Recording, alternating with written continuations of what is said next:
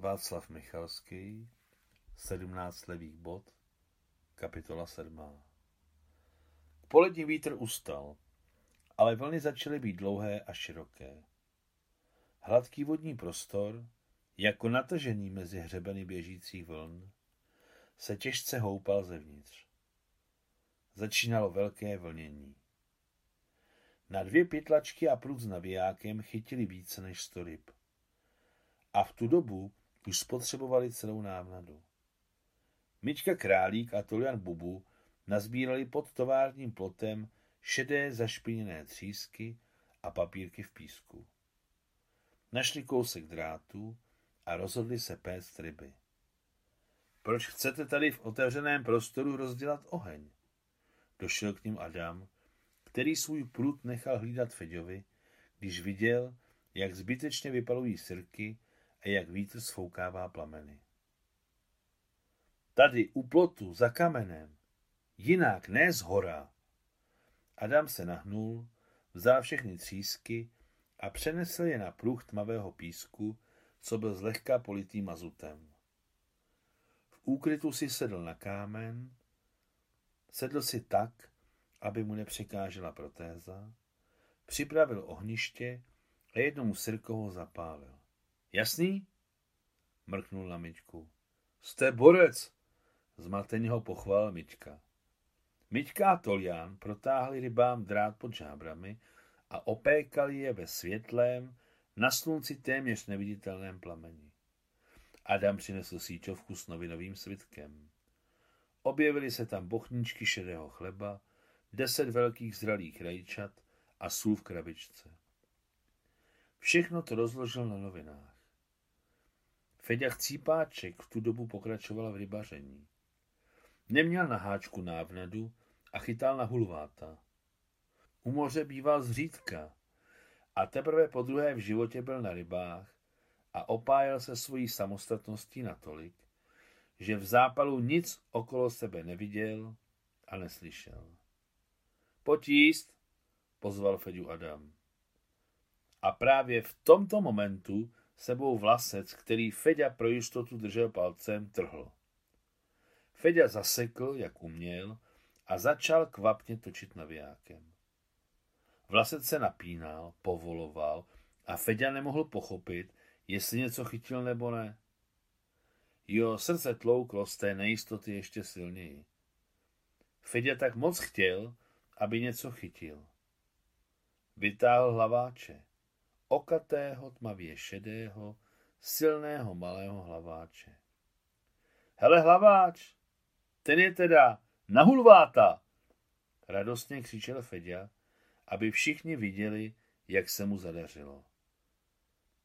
Hlaváč je nejlepší rodič, řekl Adam, lámaje chléb.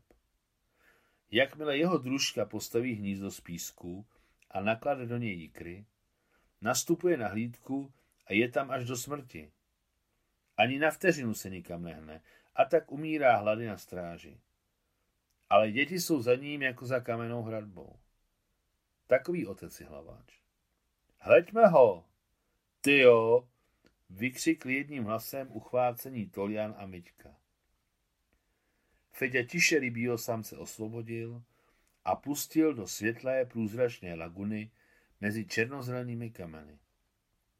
Hlaváč se zavlnil a pak ještě trochu a zmizel v bílé pěně, kterou vlna vyvrhla na břeh. Pustil si ho, usmál se pochválně Adam. Pustil, řekl radostně Fedя. Kdo by chránil jeho děti? Pitomče, řekl Mička, třeba ještě svobodný mladý a stejně chcípne, když byl na háčku.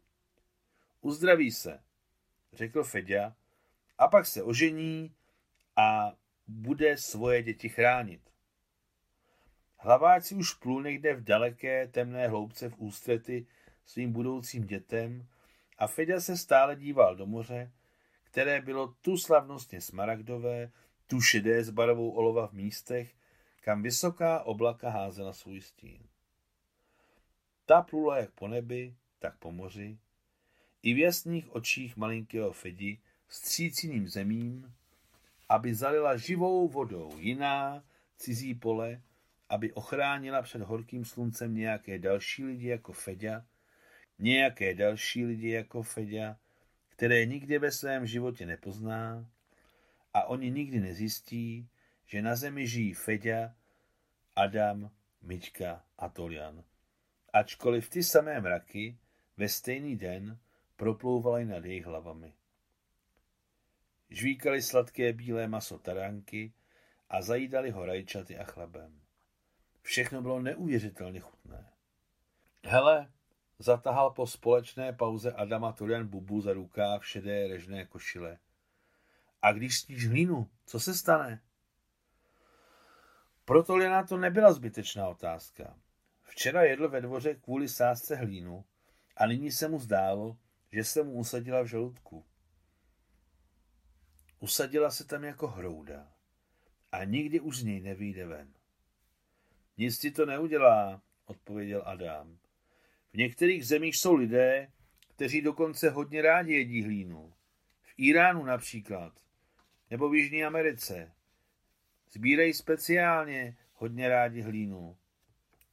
Sbírají speciálně hlínu okolo řek, suší a jedí místo síra. Fakt? Neuvěřil mu Mička. A odkud to víš? Až ti bude jako mě, taky to budeš vědět. Mhouřil šibalsky své oči Adam. Nikde se nic neutají. To znamená, že se nic nestane? Rozářil se Tolian Bubu. Nic, potvrdil Adam. Když všechno snědli, nadali úlovek do síťovky a šli domů. Konec sedmé kapitoly.